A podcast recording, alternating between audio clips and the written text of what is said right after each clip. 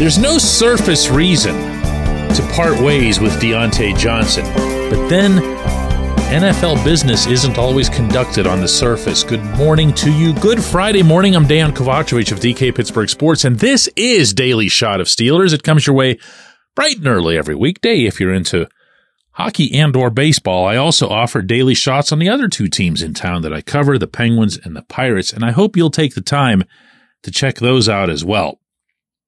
I'm a Diontae guy. I've never apologized for that. When Diontae goes through his various crises and does something really insanely weird on the field, I'll criticize him, but I'm still with him. I like what the guy brings both on and off the field. And if all you ever think about him is, oh, he's that guy who just stood there and froze when that fumble was bouncing around, you're not going to have seen or understood as much as someone who's been around him and got to see him with his teammates, with George Pickens, with other younger wide receivers. He's been a positive influence in every way.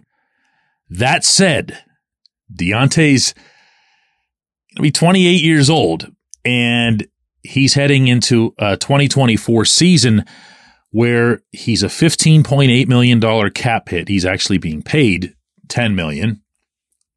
And after that, he's gone. He's a free agent. I couldn't conceive of any scenario in which you'd sign him to an extension, but I also, to be honest with you, have consistently had a difficult time figuring out why the Steelers wouldn't have him back. Meaning, of course, that they'd entertain some kind of trade. And then Arthur Smith happened. And then watching a lot of Arthur Smith film happened. And all I can think about is that this man is going to take this job as coordinator with very few levers he can pull. He's going to operate with the same players by and large that Matt Canada had, that Mike Sullivan had. It's obviously a younger group. Most of them aren't even into their second contracts, as long as we're talking about contracts. And you're not about to see any great changes at, say, you know, running back or tight ends or offensive line. These are the building blocks, very obviously, of any rushing attack. Now, to that end, Smith does get himself some pretty good guys. I think we can all agree that certainly later in the season and pretty much everything post Indianapolis saw the Steelers become one of the better rushing teams in the league. So that's nice for him. But every new coach at every level likes to be able to come in and put their imprint on it, or at least as much of their imprint as possible. Not necessarily out of ego or vanity, but just because, man, I believe in my offense. I believe in my playbook. I just wish I could have some of this over here and some of that over there. And we all focus so much on quarterback but in the Arthur Smith offense, it's built, and he said this himself, on physicality, on forcing teams backward, on maybe even having a little bit of an intimidation factor. And how does this tie in with Diontae, you might ask? Well, okay. The one thing he's not exactly great at, and he'd probably admit it in a softer moment, is blocking. He's not all that interested in it. He's not invested in it.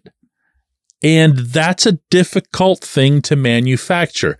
Diontae could conceivably come into Latrobe and spend four full weeks attempting to convince all of us that he's been reborn. He's the new Hines Ward. He's going to be just concussing players left and right. And it still won't happen if it's not natural to you. It just won't. Not in any sport can you impose upon an athlete the desire to be physical. They probably either have that or don't by the time they're like four or five years old. So my guess is that out of the Steelers' remaining wide receivers, and that of course would be Diontae, George Pickens, Calvin Austin, you're not going to see Allen Robinson, I'm not sure you want to see Miles Boykin in a starting role. He's a terrific special teams guy. The one that really leaps out as being an unwilling blocker is Diontae. George has his own weird moments on the field. But make no mistake, George can block and loves to block whenever he's all the way in on it, meaning he's not feeling down about the passing game. Perfect case in point.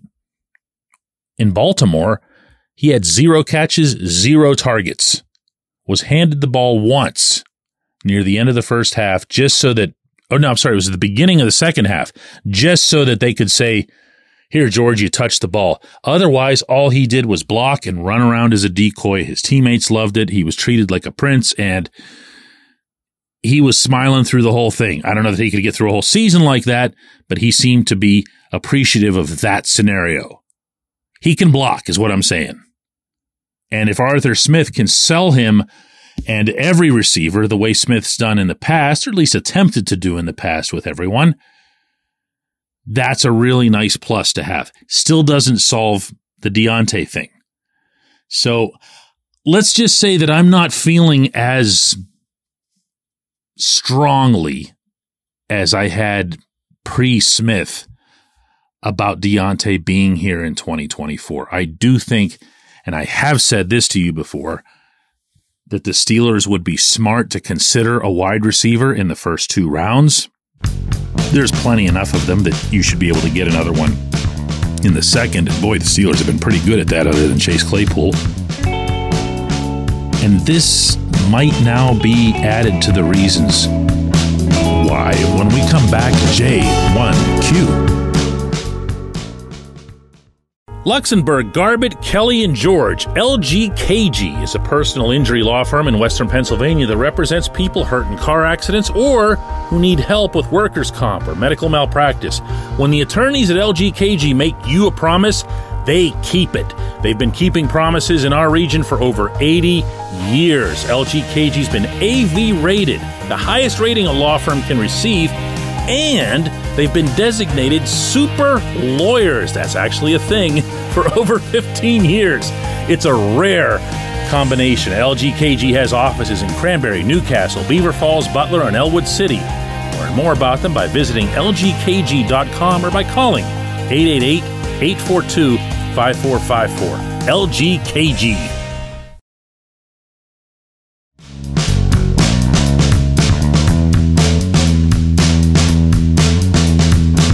Today's J1Q, I'm going to read off three responses that came in to yesterday's show, which was led by George Pickens, and my asking whether or not he had found something over the final month.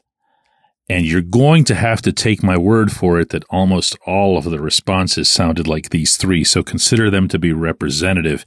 Flint says, yes, George found a quarterback. Sometimes it really is that simple. Dell says, in my opinion, George found a quarterback who could get him the ball in the right situations. Frank says it's going to demoralize George and the whole team when Kenny stinks the first game of the regular season. Here's why I've read these responses. And I hope this part gets interpreted the way it's intended. I am so not into this Mason versus Kenny, Kenny versus Mason thing, meaning as its own thing. I don't think of it that way at all. Yes, I am emphatically on record that Mason should start the 2024 season as QB1. I've made that crystal clear. I've based it on what I feel is a fair and compelling amount of evidence that we all witnessed at the end of the regular season. But when I make these points, when I read off data, when I recite things that players have told me, that people inside the building over there have told me, it's not because, well, let's put it this way. Somebody sent me a communication this was just yesterday that said, DK, you've got to knock it off with the Kenny hate. This was actually written by somebody. They hear something positive about the other quarterback as Kenny hate. Listen, this is an election year. Everybody's in for a pretty rough ride with a lot of this crap in another way. Okay. You don't need to bring it to your Steelers fandom.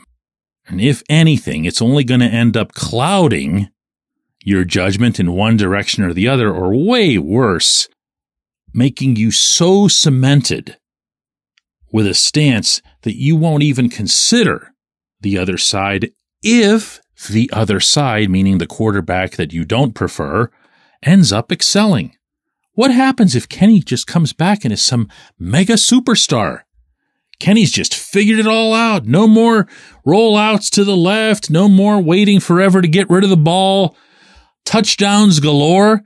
What do you do then? Do you just say, I'm a Mason guy. I committed. That's all it's going to be for now and all time. You can't do that. It's just football.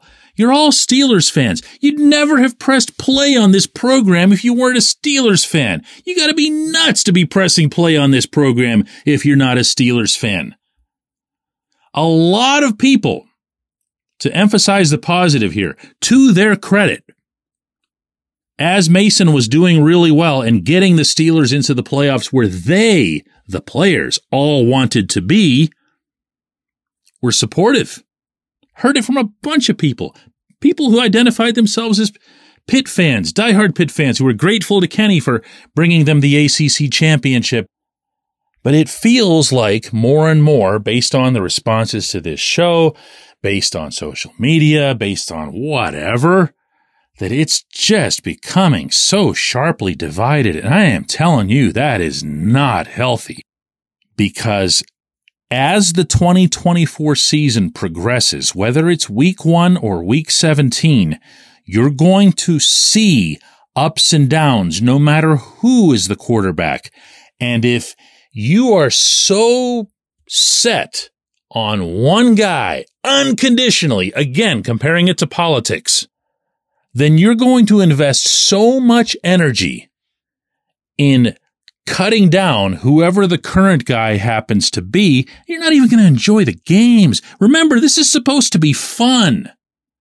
This is supposed to be fun, but especially for the fans. And right now, this doesn't feel like a whole lot of fun. Not this discussion.